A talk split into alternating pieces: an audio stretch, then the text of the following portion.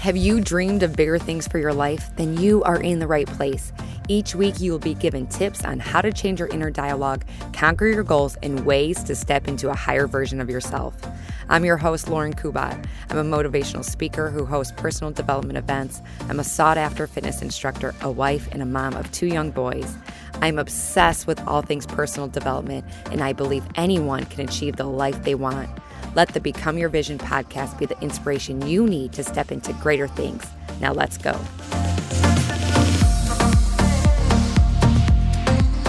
Hi, welcome back to the show. Today I have an interview for you. Her name is Shannon. She is very, Shannon Riley, she's very passionate. Passionate, I, I feel like, in all of her beliefs, especially her sobriety.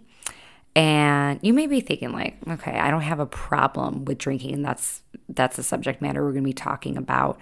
But I'm sure you have some kind of excessive habits, uh, possibly, maybe it is an addiction.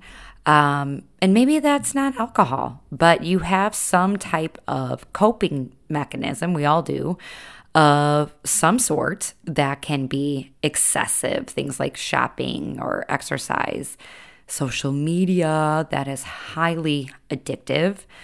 It could be maybe sex, um, whatever it is. This excessive habit at times, a source, lets you forget about what is really going on in your life. It's like that easy fix that first thing you can grab that kind of just like lets you tune out, lets you just escape for a little bit. And because of that, you're not able to fully or you're not able to choose uh, to really dive deep into the problem or the issues at hand. And in this episode, you will learn about um, Shannon and how she was choosing to drink to mask her social anxiety. And drinking became uh, a crutch a crutch for her. She also shares how the commitment that she made to herself kind of um, overshadowed all the other things that she was using to get past this um, period period in her life. And uh, that was really profound talking about the commitment she made. Um, that's what i found most profound in her in her journey. So i hope you're able to apply at least one thing you hear today to your own life and someone that you care about.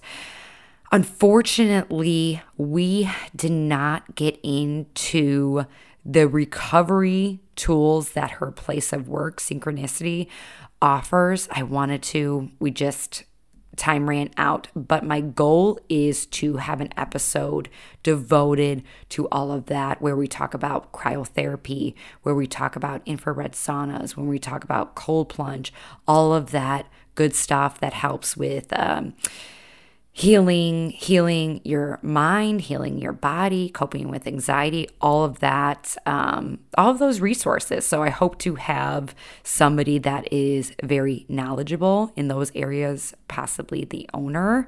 Um, but I will keep you guys posted on that. And I hope you enjoy this episode. Hi, guys. Welcome back to the show. Thanks for tuning in today. I love that you chose us to listen to. Today, I have a guest. Her name is Shannon Riley, and I think you are really going to love what she has to say. So, Shannon Riley is an online life coach and specializes in helping willing individuals expand their mindset to wake up their true potential.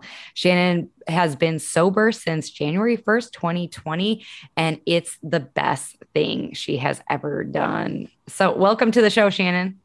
Hello. Thanks for having me. Of course. Do you go by Shannon or Shan? Either way, I grew up as Shannon, and then honestly, Shan just clicked when I was making the Instagram because Shan's Wellness was yeah. an option, and like I didn't even think of Shannon's Wellness. I don't know, it doesn't ring to it. Um, yeah. So it's kind of been Shan ever since then. but nice. I'm like, you sent me the bio and I was like, is it Shannon or Shan? I always like to ask because, you know, somebody could be like, eh, don't call me that or whatever. yeah, no, either is good. Okay, cool. So Shannon and I met at um, a place in Charleston called, and I always butcher this name. I'm gonna try to say it uh, correctly. Is it Synchronicity? Yes, there you go. Ooh, I've been working on it. So it is. It's really neat. It's so cool. Something I've never experienced before. But um, so basically, they have different means of recovery there. So there's a cold plunge where you sit in this freezing cold water, just like it sounds. There's infrared saunas. There's, is it a salt, salt thing? Salt booth. Yep. Salt, salt booth. What else did I do? Oh, the cryotherapy. Mm-hmm. That's where you stand in this like really cold thing. And you may be asking yourself, like, why would I ever do any of that? That sounds awful. So we'll get into the benefits of each of those here in um, a little while. But what I found so interesting about you, so we were talking at um, Synchronicity and you started asking me questions and uh, I said I did the podcast and then you said, "Oh, I have a podcast." and I'm like, "That's really cool because I don't meet a lot of women who have their own podcast. So then I started looking you up on Instagram, just trying to get to know you a little bit more. And then I saw that you were sober. And I don't know why that's such a, I don't know, thing that I feel like is still taboo, you know, because people are starting to talk about it like, maybe you don't have or quote unquote maybe a drinking problem but you just don't like how alcohol or whatever other addiction you have makes you makes you feel. So um, I want to talk about that with you today. Yeah, for sure. We can dig into it. Yes. Okay. So January 1st, 2020. So what made you first decide then? Was there something that led up to your decision in wanting to become sober? Yeah. So it's so interesting to think back that long ago because it feels long ago, but it also feels like yesterday. Mm-hmm. So during 2019, I had gone through this like long process of pretty superficial personal development. I'm doing air quotes for the people mm. listening. um, back. Yeah. So it was a lot of kind of like masculine energy in the sense of like do do do rah rah rah discipline power through like rah, and I'm from the Northeast where that's like my blood. Like I mm. was raised, you know, it's like being Jon Snow, like just in the freezing cold, rub some dirt on it. My family's motto is don't be a baby, suck it up, like mm. hardcore David Goggins type of mindset. And there is a time and a place for that. In 2019 was my time and place for it. And there are, of course, benefits that come from that. You know, I was in the best eh, I'll say this again with air quotes, best shape of my life, mm. but it was all on the surface. Everything underneath was, I mean, health wise, probably destroyed. And mindset wise was just like, you know, don't even bother looking around in here. Like, just mm. keep reading your books, keep reading all the hardcore books of like Grant Cardone, David Goggins, Brendon Burchard, which are great authors. Like, I love those books. But again, it's not super reflective, if that makes sense. So, yeah. to bring this into drinking, throughout that year, I was living in downtown Charleston until like mid May. Mm. And when I was in downtown Charleston, I took it upon myself to be a crazy drunk. I was out drinking four nights a week minimum. I was every time I drank, I was blackout drunk. There was no in between. Like zero to 100 very quickly. I was not able to go out without being hammered. Like I mm. had to pregame. And it's really funny because that was my kind of process. And that was in the end of 2019 too, because I grad or 2018, excuse me, because I graduated in 2018 from Clemson. And then I moved down to Charleston and I was like, this is amazing. It's a new city. Let's have so much fun. Clemson's in the middle of nowhere. This is an actual city. Let's go to King Street. Let's like that. And like mm-hmm. just decided upon myself to go crazy a little bit. And I do think there's a time and a place for that. I think there are a lot of lessons if you allow yourself to find them. So I went through that process. And when I moved out of downtown Charleston and into Mount Pleasant, literally just that barrier of the bridge was like, wow, I'm actually like really tired and really hungover. Like that took a while to actually recognize like damn like that's a lot of work to live that lifestyle. Like oh yeah. I know it's it's completely glamorized on social media and in movies and reality tv like drinking is 1 billion percent romanticized and that's not by accident. And for me that simple barrier of the the ravenel bridge for some reason allowed me to breathe for a second. And so in june of 2019 that was my first like sober month and I was kind of doing it intentionally. I also was like, to be honest with you, that masculine energy of like, I want to make a ton of money this month. I want to crush my business. Let's go. So, mm-hmm. yeah, it was great. Like, I was quote unquote sober, and I was by the books, but I was addicted to something else. I was addicted to making money and signing mm. people up. I was a Beachbody coach. I no longer do that anymore. And I was gun ho on that. I was like, let's go. It's mm-hmm. such a great community, and Beachbody gave me so many incredible things. Unlike a lot of ex MLMers or ex Beachbody people, I don't crap all over it. Like, I have a lot of gratitude for it. It got me to where I am today. And I think it's ridiculous to be like, that thing sucks. Like, yeah. So in that month, I was just addicted to something else. So great, I wasn't drinking. However, I will also say I was smoking so much Juul, like on totally addicted to Juul. Juul. I'm Juul. such a. It's like a it's like a little vape. It's like the little rectangle vape that a lot of okay. Now, and you'll see the commercials for them. They're so unbelievably awful for you, and okay. they're so addicting, like more yeah. addicting than cigarettes. Which I used to smoke those when I was drunk and hungover, so constantly when I was drinking. Mm-hmm. And mm-hmm. I was smoking Juul and Juul again, because in that time of my life, in my Beachbody phase, I was trying to be skinny. I was trying to be skinny. Skinny meant make more money. Skinny, money, skinny, money. How mm-hmm. small can you be? And so again, to tie this into drinking again, you know, I was a quote unquote health coach during the week, but I was a blackout drunk, smoking Juul all the time.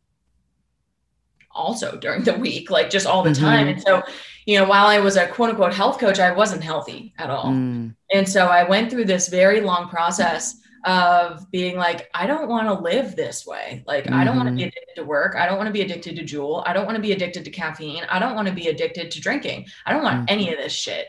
And mm-hmm. somebody that I knew through Beachbody, her and I were very similar in the drinking aspects and the partying aspects. And she was a couple years, well, like 10 years older than me. And she you know, kind of was where I wanted to be in life. Like had a marriage, had a kid, had a house, had a dog, like just had the life, right? And I remember mm-hmm. she called me one day and it's funny, I was actually leaving therapy and I was like, you should just go take my therapy appointment that I just had. and uh, she was like in her most pure anxiety state, like just pure dripping anxiety. And she had just gone on a three day bender over the weekend. She went and visited somebody and was just drinking the whole weekend. I mean, she FaceTimed me at 3 p.m. on Friday, hammered. So, like, that's the weekend, mm-hmm. which is fine. Like, if you want to do that, by all means, go for it. But also remember that, like, probably going to be hungover and anxious for a week. And she was, mm-hmm. and she mm-hmm. called me and she, I will just never, and it was like a two hour call. So this is like literally five seconds of that two hours, but I will never forget her saying,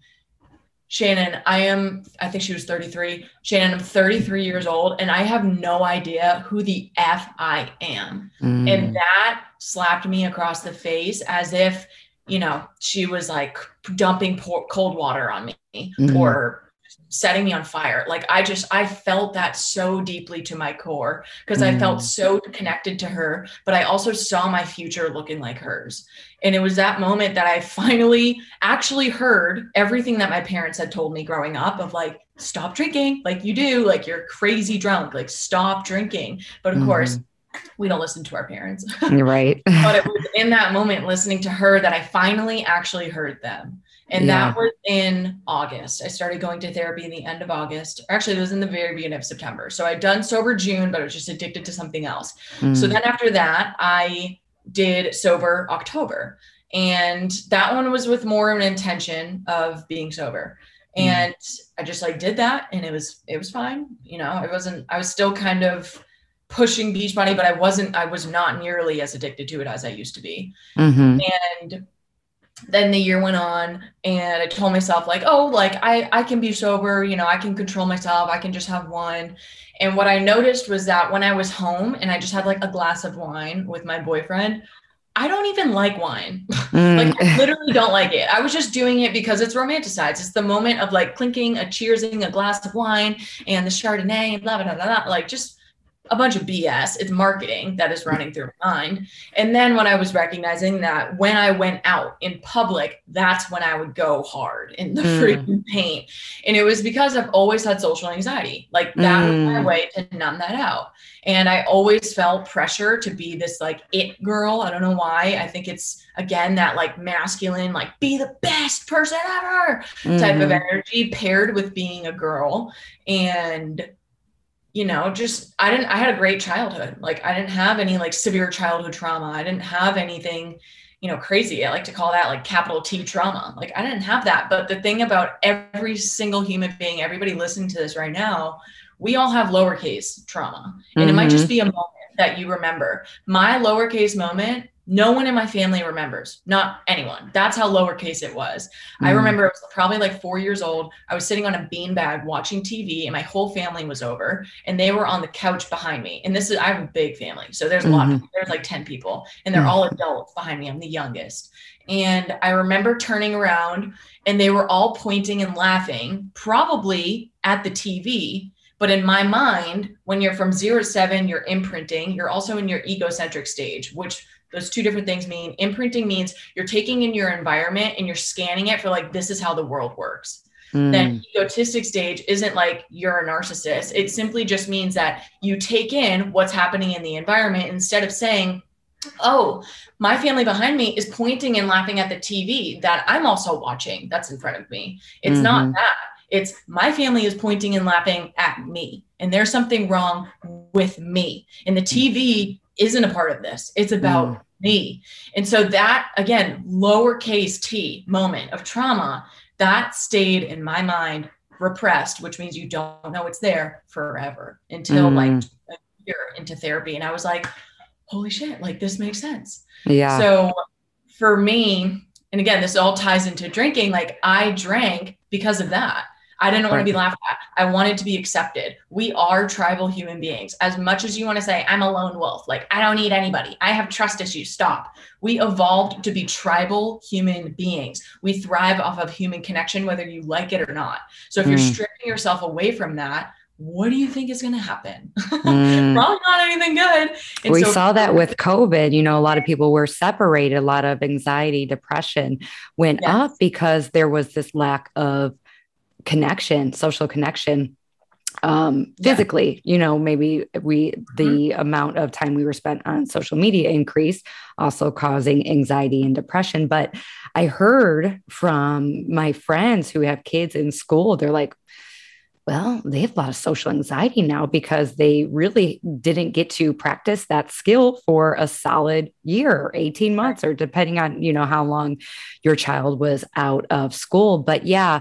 Now, did you find I was trying to get to that when you said the social anxiety, that's when it clicked for me. And that's why a lot of people drink is you're in these uh, social environments. I am a, I, I feel like we all have social anxiety to an extent.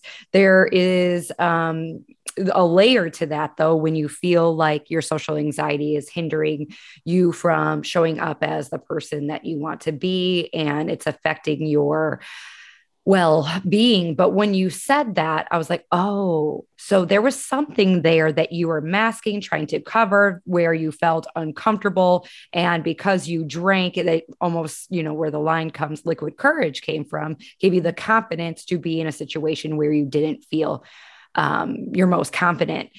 Did you find after, I guess, this this trauma as a child, um, was it hard for you to connect with other people?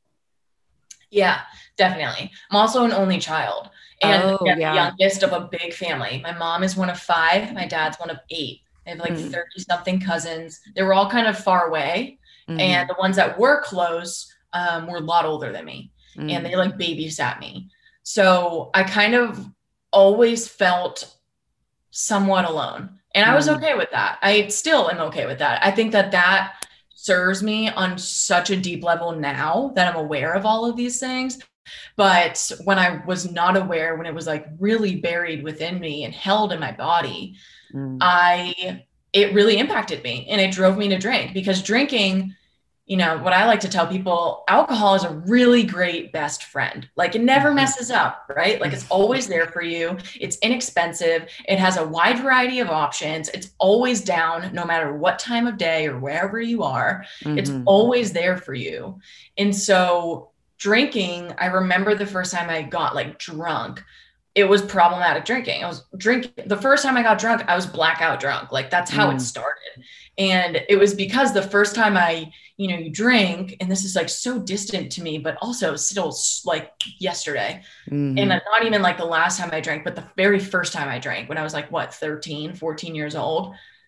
It feels so far away, but again, like it's right next to me too. I just remember that feeling of that anxiety going away for the mm-hmm. very first time in my life. And mm-hmm. I was mm-hmm. like, this this is it. Like, this is the real world. This is how I should be living. Oh my God, this is amazing. And everything kind of like somehow went from like normal, like dull lighting to like enhanced. It's like mm-hmm. enhancing a picture where you click auto on your iPhone and it just makes it beautiful. Mm-hmm. And it mm-hmm. like that's what alcohol did for me. Mm-hmm. And that's a really freaking dangerous thing. And knowing that you know, I'm, I'm well aware of that now. And I'm like, I'm lucky, honestly, that an addiction didn't come out of that because that's how it starts. It's mm-hmm. like, oh, and it's perfectly glamorized. Everything is perfect. Nothing is wrong. And part of that is because of that enhancement in your perception.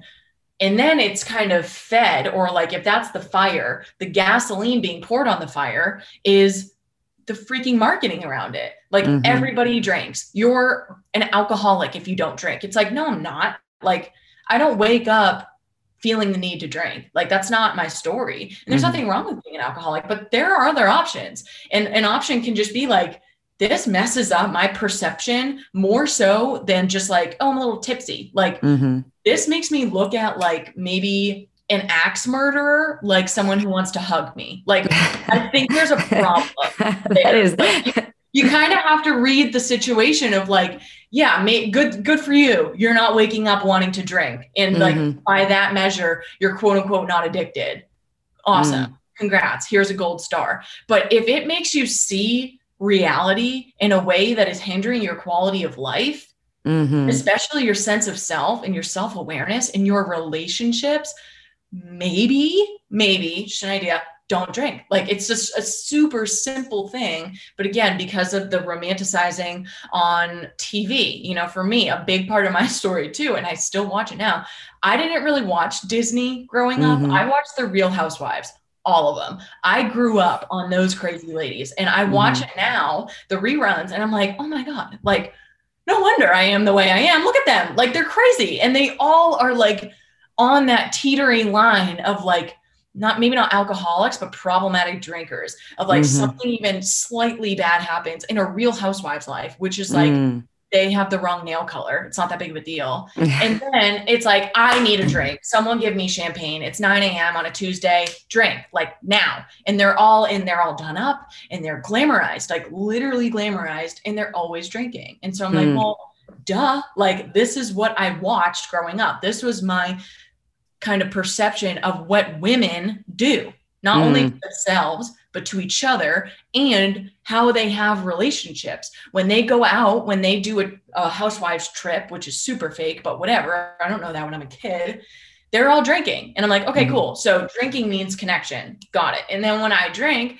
I feel connected to other people because my social anxiety pulls back. Mm. So it was just this vicious feedback loop of like, oh, like I'm just I need to be connected to people. I want that feeling. I want a feeling of a sister. Like I never I don't have yeah. a sister. So I wanted that. And alcohol was almost like the key to the door that superficially gave me that until you stop drinking and you're like, wow, that was so fake. Like all of it. Yeah. Hey, before we get back into the show, I want to ask you a question. And that is Are you looking for a convenient, affordable, and most importantly, fun workout that you can do wherever, whenever? Then I need to tell you about Bar Where You Are's on demand workouts. So, my girlfriend and fellow boss babe Heather McWright has created an amazing online platform with more than 100 different bar, yoga, and dance cardio workouts that are available at the touch of your fingertips. Whether you prefer working out at home, you're planning on going on vacation and don't want to stop your fitness routine, then bar where you are is just what you need. So they have these workouts ranging from 15 minutes to an hour, and they literally have everything that you need. And lucky for you, Become Your Vision listeners are getting access to 10% off your first month. All you have to do is head to bar where you are, sc.com slash online workouts, click subscribe now and enter promo code Become Your Vision for 10% off your first month. I will leave that in the show notes and I promise you, you won't regret it. And so can we talk about that expand? So for for you it was like, you know, it was romanticized. Talk about um like finding your path because there are people that are listening that are like, okay, well, I'm not I don't need to drink 4 days a week. I don't need to go you know, AWOL and just, you know, I can have a glass of wine and be totally chill. Um, you know, what was that like? Because it sounds like you took, you were drinking and then you started um, doing, I guess, smoking or vaping, Juul. It was kind of simultaneous. Like I started okay. drinking when I was, again, a teenager. Yeah. And smoking happened like in college. Yeah. And then vaping was after college. Um, okay very briefly, but like in that brief little moment, it was a lot. Yeah. So talk about this transition of, you know, we talked about in, in a message that we exchanged that for you, I guess your mindset came first before your sobriety. Talk to us about like making, because a lot of people drink or um, use food to mask whatever they are going through that. So that is their their sense of coddling, that's their blanket, it's their escape. How, and you also mentioned, well, I'm asking a lot of questions at the same time. How did you find, start that transition of finding yourself and internalizing what makes Shannon Shannon? Mm-hmm yeah, definitely began at that moment of my friend saying, I don't know who I am. Like mm-hmm. that mm-hmm. really opened that door for me. Because before then, it was all like the mindset books and personal development books about like doing and nothing about being. Mm-hmm. And that has been kind of the whole transition of my life recently is like, I mean, I'm still doing things like I have a business to run, I have a job, I have a relationship, I have an apartment, like I got plants that I got to keep alive, like, all the things. I'm still doing things, but it is so much more about being. So to kind of bring it back, you know, for me, it was that period from June to the end of 2019. So six months of just being purely sober curious. And sober curious to me just means like you're thinking about it. Like it's as blunt and simple as it sounds, but it looks very different for a lot of different people. You know, mm-hmm. I did two sober months throughout that. And then like the other months, I mean, I wasn't drinking like I used to drink. So it wasn't like I was out four nights a week. Um, so I really feel like I pumped the brakes for those six months. And what I can say is that sober curiosity feels like purgatory. You're just mm. like you have one foot in and one foot out. You don't know which way your momentum is going. And because of that, you feel unstable. And it's not fun to be unstable. Like one of the six basic human needs is certainty. And if you're putting yourself on what feels like a balance beam and mm. you're not a gymnast, then you're going against that need for certainty and security and safety within yourself. And I was doing that and I needed to do that. I learned a lot in that process, but it was really doing like a lot of heavy mindset work and therapy. And I just, you know, there's a couple moments with my therapist of what she just said to me, and it felt like someone slapping me across the face again. Of course, she didn't, but it felt like it. And one of the things she said was like, Shannon, are you drinking because it goes well with the dinner or because you can't stand to be in the room? Mm. And I was mm. like, oh i hate that you're so right like oh because mm. it just it opens that door of again social anxiety was my biggest thing and it's like when are you going to face this like are you just going to keep masking it like what are you going to really do about this mm-hmm. and what will come out of this? Like, how mm. are you going to get to the other side? And her asking me that question, like, really opened that door for me. Mm. And it's funny, I always like to tell people whenever they're sober curious or getting sober, all the things, I don't like to view it as like this deep, dark, gloomy thing that you need to like keep hidden in a corner. Obviously, mm. right now. I talk about it very openly because it's something I'm incredibly proud of. Like mm. I'm more proud about that process than I am about like losing weight. Like who cares? Like that's just anybody can do that. Like if you really put your mind to it, you can do it. Mm. But in this society that is completely obsessed with not only drinking but binge drinking and problematic drinking, it's a big freaking feat to get over mm. that. And so mm. for me, a big thing that I love to bring light to that process, like just makes me laugh and hopefully it makes other people laugh is like in 2019, it, if you look at my bank account, like my bank statement, it goes like bar, bar, bar, bar, bar, grocery store to get drink. and then like a gas station to get Juul pods, bar, bar, bar, brunch, brunch, brunch, like all of it. It's just like drinking, partying, and you can tell on that bank statement. And then in June it halts, and that's when I like made a lot of money, right? And that was mm-hmm. my goal, and I did. And then it goes therapy, therapy, therapy, therapy, therapy. Mm-hmm, yeah. and it's funny because it really was that shift of like, okay, like draw a line in the sand. What do you want out of your life? Like, mm. do you want to keep doing that? Because you can. It is always an option to do that. Even now, like I'm a year and nine months sober, I can go back to that like mm. any single that I want. And I'm not scared of it. Like it's an option. But mm. another option is a completely different life. And you need to be able to do like vision work. That's really where it came from for me, which is why I'm so grateful for Beachbody because Beachbody made me do vision work. Mm. And it was like, what do you want for your life? Mm. If time and money isn't an issue, what does your life look like? And when I started answering and visualizing that question, nowhere in any of the pieces that came up in my mind or in my journal or whatever did I have a drink in my hand or was mm. I drunk or was I drinking or mm. was I doing things surrounded by drinking? Mm. And so I had to recognize that and be like, this isn't what I actually want. Like, I don't want this. So it's coming down to a point of like, I need to choose to either repeat or evolve and mm. change. And in the beginning, it's the hardest, as with anything, as with weight loss, as with a new job, a new book, like whatever. It's mm. always the most difficult in the beginning. And I was like, I just need to face it. Like, there's no better time to do this and right now there's no reason to wait the longer i wait the worse it will be mm. so i'm just going to do it and i'm just going to take it one day at a time and yeah january of 2020 that's when i started doing that i actually went to a big Beachbody event out in la the first weekend of February. So I did, I would told myself I was doing dry January. And then the first weekend in February, I was out in LA and I had people offering me drinks, like those expensive drinks I would never pay for myself because they're ridiculous.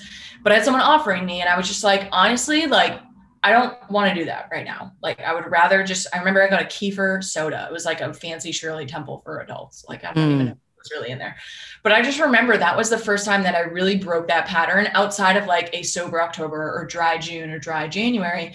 And I just recognized in that moment, like, I don't want to feel that way right now. Mm. Right now, in this moment, in the next 60 minutes, that's not my goal. My goal is to sit here with these women and talk and have a good dinner and have fun and then go home and go to bed. I got to get up really early tomorrow to do a workout and I have this heavy training, like all this different stuff. And it was just like, I don't need it right now. And so mm. that really allowed me to keep that process going. And then COVID hit and there was mm. the quarantine. And for me, lockdown was one of the best things that ever happened to me because it really created a space for me to get sober my way how mm. I wanted to without feeling external pressure of like, well, then, you know, you still need to go out to a bar and stand around with these people. Like, actually, no, I don't. I literally hate it. Like, I want to go to bed at 8 p.m. I don't like dark places. I don't like loud noises and I don't like strangers. I'm sorry, I don't. Like, why do you? That's that social anxiety. So, duh, going to a bar is the worst case scenario for me. Mm-hmm. Like, and I never would have learned that without lockdown of being like, okay, like where can I be around drinking? Like, where is that even an option? Going to can you bar- can you expand on that? So, are you yeah. uncomfortable around people that do drink? Is it? No, I really don't mind. I'm uncomfortable around people who binge drink and do it as kind of like a joke and like make jokes about binge drinking specifically. If mm. someone's having a glass of wine, like my boyfriend Matt, he still drinks. He'll have a couple beers with his friends or a glass of wine when I want to have my non-alcoholic stuff. I don't care. If yeah. you're doing that, go for it. Personal decision. But for me, I protect my energy at literally all costs. Like, I don't care what I have to do, what that payment is, figuratively and literally, I'll protect my energy. So, mm-hmm. being around people who are pursuing being hammered, not just mm-hmm. like a little tipsy or having a drink, if you're trying to get hammered, I don't need to be there. You can yeah. do it on your own time. I'll see you in five days when you're not hangover or hungover with anxiety. I don't want to be around it because I feel it and it mm-hmm. it sucks me back into it and it's just not worth it for me. Mm-hmm. I the biggest thing that I had to work on was not judging people for drinking because I had I truly had to recognize and believe to my core that people are doing the best that they can with what they have. Mm-hmm. And I did mm-hmm. that for a very long time and that's why I was blackout drunk 4 nights a week. So if I want to judge somebody who wants to get hammered at brunch once a month, who am I to judge? Like mm. I did that every week, sis. Like I had a signed seat at Blind Tiger in downtown Charleston. Those bartenders knew me. I got everything comped. I got that shit for free. Like yeah. I ran it. I knew how to do that. I was good at it until mm-hmm. the next day when I couldn't feel my arms. Like I was having alcoholic neuropathy where your nerves mm-hmm. were damaged. Like, yeah, I could do that. I'm well, I could do brunch, sis. Like I'm good. But you're not seeing the other side of that. And yeah. I know for me that I can't judge someone doing that. That's not mm. fair at all. Because if I want to judge them, that is simply a projection of the avoidance of looking at my past and how I want to judge that part of me that did that stupid shit. Mm. Instead of judging her and healing that, I'm just gonna judge, you know, Becky at Brunch on Blind Tiger. Like that's easier. That's the mm-hmm. devil that you know. It's super easy to be mean to people. Super mm-hmm. easy to be mm-hmm. like, oh my God, like, do you know how bad alcohol is for you? It's literally gasoline. Like, you're so stupid. Like, it is so easy to do. Yeah. Guess what? That's what they do in sex ed. That's what our parents do to us. That's what sometimes happens in AA. Sometimes, not all the times. I'm not against AA at all. But to demonize it and like rip people to shreds because they still drink when you're sober is simply putting yourself up on a high horse in a pedestal, being like, look at me, I'm so perfect. And it's like, sit down. mm-hmm. All of us are imperfectly perfect, and you need to own that. And mm-hmm. the longer that you pull that card of like, I'm so great, like, eh, it's you're not healed. Sorry, you're just not. It's a projection. Mm. And so, so what systems do you have in place that helped you get on the other side? Because that's, I mean, I, I think about the transition to okay, you know, when it comes to food and you're like feeling like crap about your body and you are constantly feeding it with fast food and highly processed things and you're just eating because it feels good at the moment, but you're not really thinking about the aftermath of what it's doing to your body, what it's doing to your mind. And there's a transition there. It's not, I, I, refer back to like my own health journey. It was like, this is uncomfortable. What, and you're questioning everything. Is this what I'm supposed to be doing? Is this what it's supposed to feel like?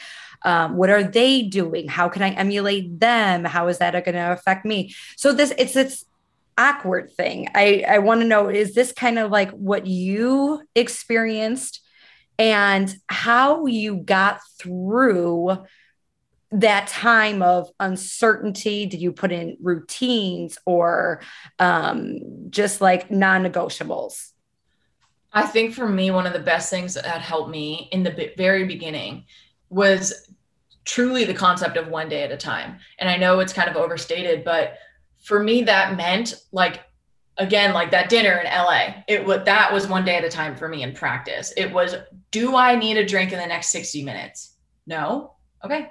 That's it. That's all I'm focusing on. It actually wasn't one day at a time. It was one hour at a time. Mm. I could visualize 60 minutes and I could commit to 60 minutes. 61 I'll ask again and I will reassess then. But for the next 60 minutes do I need a drink no. Mm-hmm. And you never need a drink. If you're self aware, you can sit down with yourself and be like, okay, I'm telling myself I need a drink. Actually, I have a funny story about that. But why? And then you'll mm. see the real feeling behind that. It's like Russian nesting doll, dolls. You keep opening them and there's something else there. Mm. I need a drink is the first one, or it was for me.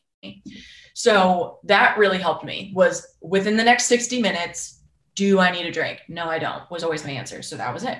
And then going kind of in the opposite or maybe other end of the pendulum swing of that, I always ask myself, like, in one year, in five years, in 10 years, how do I want to look back on this moment? What do I want to be able to say that I did? And am I proud of that? What did I mm. learn from this moment? And there are always more lessons in holding on to that moment of being like, oh, I need to drink right now. Like, there's always a stronger lesson if you work through that. I don't mean mm. like repress it and bury it and do what I did, which was get addicted to earning money or get addicted to caffeine or addicted to losing weight or addicted to whatever or Juuls, mm. smoking. Like there's always another option. But sitting with that and being like, okay, like where is this actually coming from? Mm. What part of me is feeling this way? A big mm. thing that I do with my coaching clients now is like, parts work because we are in we have an internal committee sitting in our mind and we needed to know who's the leader and how to manage that to optimize our quality of life because we need to have a general consensus that all of the parts of us agree on and then we can live fulfillment or live in fulfillment and in alignment and feel alive. Like the course mm. I'm making is called Alive and Aligned. And it came directly from that. It's like, how can I take all of these different parts within me and put them together so they like each other? Mm. and, you know, it's kind of the idea of like a bickering family or like a Hallmark family that's like, oh my God, like group picture, love you. Like, how can we get it to that? Because I want that, right? We want mm-hmm. that connection. We want it within ourselves. Mm. So that was another one for me. I got in a little rant there, but um 60 minutes at a time. Yeah. What do i want to be able to say in one five two ten whatever years or months however long you want to project out into the future. Another thing for me was recognizing the simplicity of not drinking. Like mm. we over in the western world especially in america we overcomplicate everything to justify not doing it and not trying and avoiding failure Mm. And you can very simply do that with sobriety. But if you think about it, like airplane view is what I like to call it. It's like pulling back and making everything smaller and just being like, okay, what am I actually working with? What are the ingredients of this situation? What's the truth? What mm. take my delusions out of this and my projections? What am I actually working with? Like mm. tangible, hardcore facts. You cannot argue with them. And one of the things that I found within that was like sobriety is technically inaction. Like you don't have to do anything. You literally mm. don't have to do anything.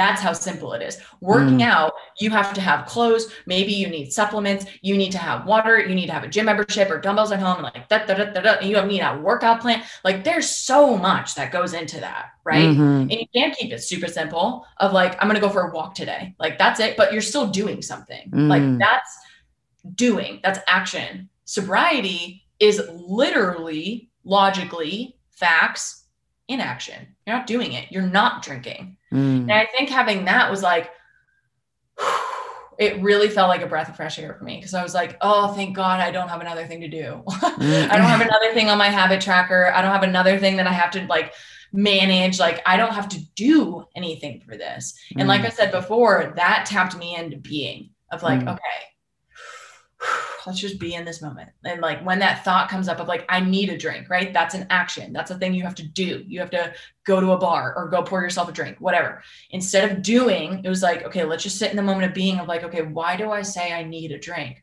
What part of me feels that? And visualizing it and connecting with that part and simply nurturing it, mm. being like, you know, hey sis, maybe it's your inner child or sabotage yourself or inner judge, whatever it may be. You should be like, hey, I hear you. I know that you're trying to keep me safe because this is what you've done in the past and it's worked on the super mm. on the mm. surface level. I totally get that. I thank you for it. Like seriously, I am so thankful to know that you have my back. That saves mm. me all the time. But I want you to just hear me on this. I want to try this instead. Let's try out journaling or calling my mom or hugging my stuffed animals or petting a dog, like whatever. Let's just try this alternative action to react to that response with. And let's just see mm. how it goes. If you mm. want to drink later, you can. We'll figure it out. But let's just try this this one time.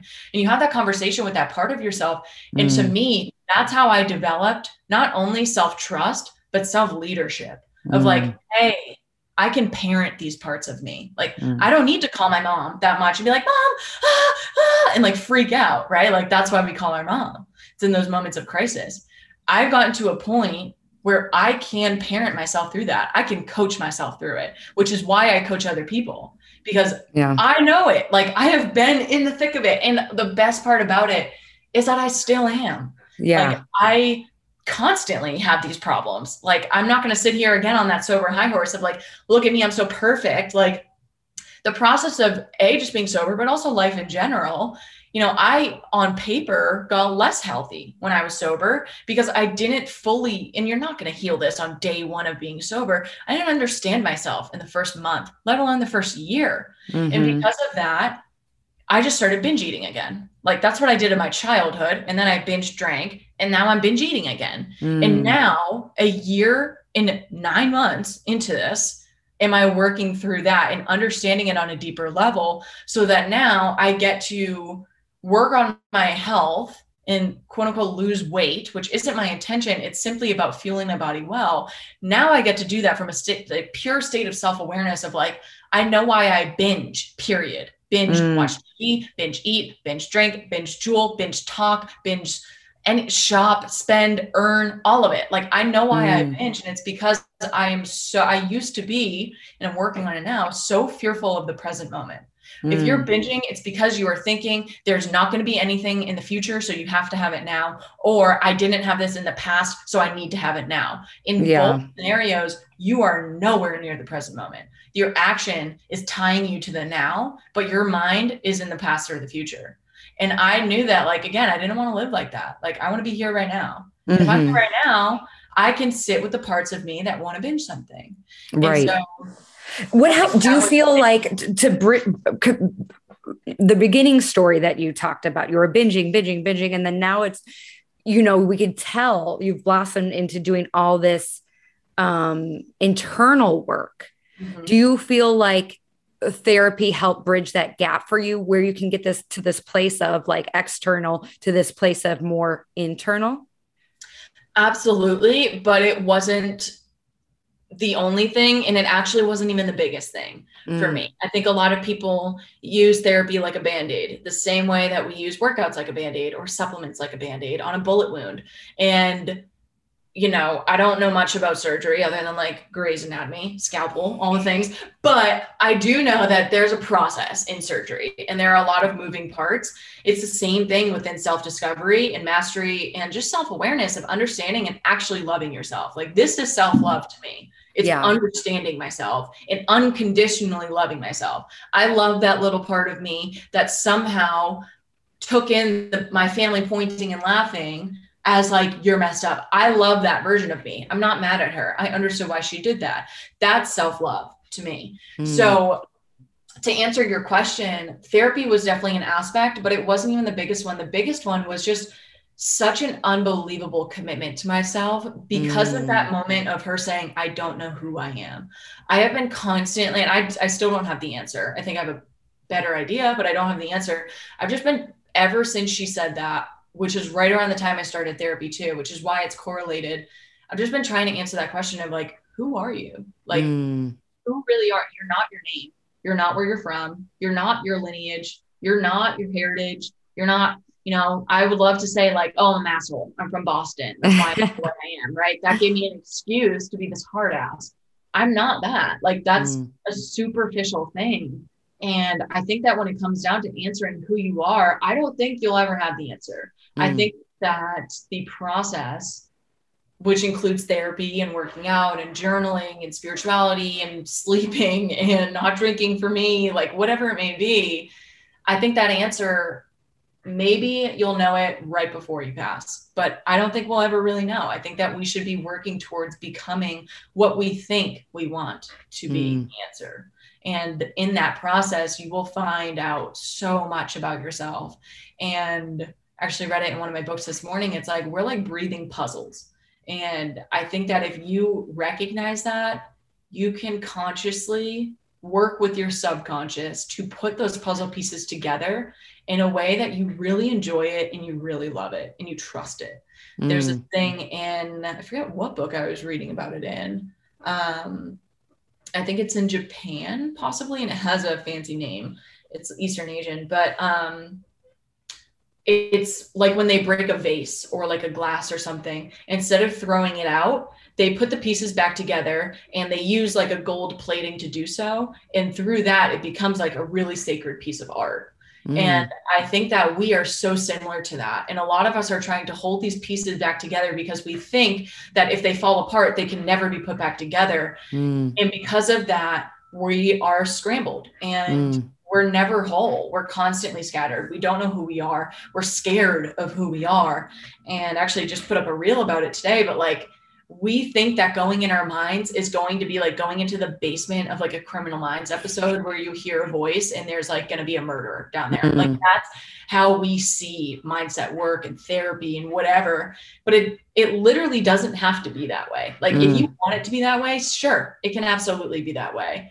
But you're able to just simply go in the basement with a flashlight and a crew that you really trust behind you, which is your internal community of voices, mm. and have a flashlight. And instead of finding a murderer, you find this little white puppy that just wants to be loved, or mm. like a mm. golden retriever, or whatever type of animal you just absolutely adore. Mm. Like that's my outlook on it. That's the same outlook I have towards sobriety. Of like, it's not this dark and gloomy thing. Like, don't listen to people that try to tell you that to make you miserable, to mm. again justify not doing it make it fun make it feel yeah. like summer camp like it doesn't have to be like it also doesn't have to be dark and gloomy it also doesn't have to be like school of like you have to do this this is your to-do date there's a deadline on your healing like yeah it's freaking summer camp. You're just making like GIMP things and just like stupid paintings that your mom is gonna be like, this is beautiful. And then like in a year, probably throw out. Like it's super chill and it doesn't have to be nuts, right? And like scary. We need to stop mm. demonizing that self journey to put those pieces back together with our gold and just yeah. treat that process like freaking summer camp. And you will have such a beautiful blast of a time if you allow yourself to. Mm. And like, you know, you cry at summer camp too. Like summer camp isn't perfect. You're going to cry, you're going to stub your toe. It's going to be hard. You're not going to like what they're doing at sports that day. You don't want to play kickball, you want to play capture the flag. Like there's yeah. going to be bumps in the road, obviously. That's expected. But overall, you know, for me, I went to Fessenden Day Camp. And when I look back on it, I was like, yeah, it's a great time. It was like the best eight weeks of my whole year, every year. Did I have perfect days every day? No, obviously not. It's the same thing with your like self journey, the beginning. Like I look back on 2020 and I'm like, damn, like I really did that. That's mm. crazy. And I'm going to look back on 2021 and just be like, like we did that shit. Like we that's awesome. I'm not gonna yeah. look back and be like, I was so sad and scattered and uh, I don't choose to look at my life that way. Mm. I just mm. refuse to do it. I did that for 22 years. It's so unbelievably miserable and it achieves nothing in my right. Opinion. Yeah. So, the commitment version that you said about that, I thought that was the most profound is you know, having, you know, we have commitments to our spouses and our kids and family members, but oftentimes we forget that aspect of ourselves being committed to who we are and who we want to become. So that was that was beautiful. Um, we're getting close to uh, an hour here. I want to ask you, where can people find you? What is your coaching like? Yes. So people can find me on Instagram. It's at Chan's Wellness. And uh, I also have a podcast. It's actually been on a little bit of a hiatus, which will transition me into coaching yeah. because I have been making a course. And the course is going to be the next department of coaching, which I'm really excited for. I have read a lot of books in my time. That's what I do with my free time now. I read and I treat them like textbooks, like I am getting a degree in them is how I mm. choose mm. to see them. Y'all listening can't see the video, but Lauren can see right here. I have like literally a billion books and I've read all of them. I love them so much. And I took the time to sit down and ask myself, like, which of these like really like punched me in the gut? Like mm. which ones were the ones? Cause I've read over 60 and you know, it's like, am I going to tell someone like, oh yeah, you'll be great. And like, you're going to love your life after these 60 books. Like that's probably not realistic. So I sat myself down and was like, how can I consolidate this and put my mm. own little twist on it? As maybe y'all have noticed, I really love analogies because if I can see it and feel it, I get it. Mm. And, you know, like summer camp, like most people understand summer camp, it's a good time. So you can make those associations. So, within putting the twist on all the different books and content in there and consolidating them, I like to use a lot of different fun analogies. I never want people to feel dark and gloom. I want you to feel excited. I like to tell my coaching clients that my job, which is like the best job in the world, is to be Mrs. Frizzle. And I just have like a cool dress, crazy hair, my hoops. I have a lizard. I'm scared of lizards. I'm not scared of lizards, but I don't really like lizards. But I think I have to get a lizard to play the part. But I like to say that, like, listen, coaching, you're willingly getting on this bus. That's why in the intro, it's like I help willing people because I refuse to drag people. I refuse mm. to drag myself. I am certainly not going to drag people into coaching or into the course or even into a conversation or a relationship. Not mm. doing it. It's an energy vampire for me. So within coaching, what that looks like is like I slow down the bus, and that means that we talk about what coaching could look like for you. We mm. go through a pretty heavy connect and serve process, which is where we connect and just chat, see if we vibe with each other, fill out an in depth form in which, like, what are your goals? What are your roadblocks? We really check on money because money isn't about the money. Money is about your mindset and it's super telling. It shows a lot. There's so much behind that door if you let it swing open. So I love talking through that. And then we go through an interview call, which is where you've been, where you're at, where you want to go. And mm. from there, there's two different options. I either gift somebody a session so they can really feel the work of what we'll do together in the future, usually over six months. Or we'll just jump right to the blueprint call, which is where I take everything that we talked about and I put it into a Canva presentation and I show you what you've shown me. I consolidate it into what are your values, goals, outcomes, and vision. And what are the different steps of coaching, the six steps, the six months. What does that look like? We talk about Mrs. Frizzle in there. We also talk about Shrek. Like, again, it's summer camp vibes. We're having a good time. Yeah. So that's what one on one looks like. The course is going to be my baby. It feels like the school project that I've never gotten to do. And it has made me take a hiatus from the podcast because it was so much energetic work of like, mm. like just constantly like channeling that into my freaking fingers to type on my computer and organize it and mm. do all the technology stuff on the back end. And it's coming together so beautifully. I'm so unbelievably excited for it. The plan is to launch it on November 1st, and there will be kind Ooh. of two different options within there. There will be the course that you can do solo on your own, do it on your own time. There will also be group coaching as an option. Mm. So you'll get the course and you do it on your own, and then we'll have a weekly call to talk about it with a group of women. My goal is to have no more than 10 people in group coaching, and we'll probably split that into two groups. So, like groups of five so that if we have an hour long call, that means that everybody has around like 12 minutes to talk about that week for them. Mm. So we need to hold that space to reflect and allow your subconscious mind to come out through your throat. There is mm. so much power in simply talking. Get mm. out of mm. your head, start talking because you break that pattern of your thoughts. And once you hear yourself say these things, you're like, whoa, like, I can't believe I just said that. I have so many clients that are like, and they blow their own mind. I don't even have to do anything. They're like, mm. wow, I cannot believe that just came out of my mouth. That's crazy. I need to take a minute to process. And I just mm. shut up. So I'm like, yeah, you do need to take a minute to process. And as long as you're thinking about these things, you never have that moment. That can happen through talking. It can also happen through journaling. Um, well, so yeah, that's exciting. kind of what it looks like. Also, the podcast. The podcast is coming back very soon. I just need to get through the energetic. I understand. And so on your a good time too.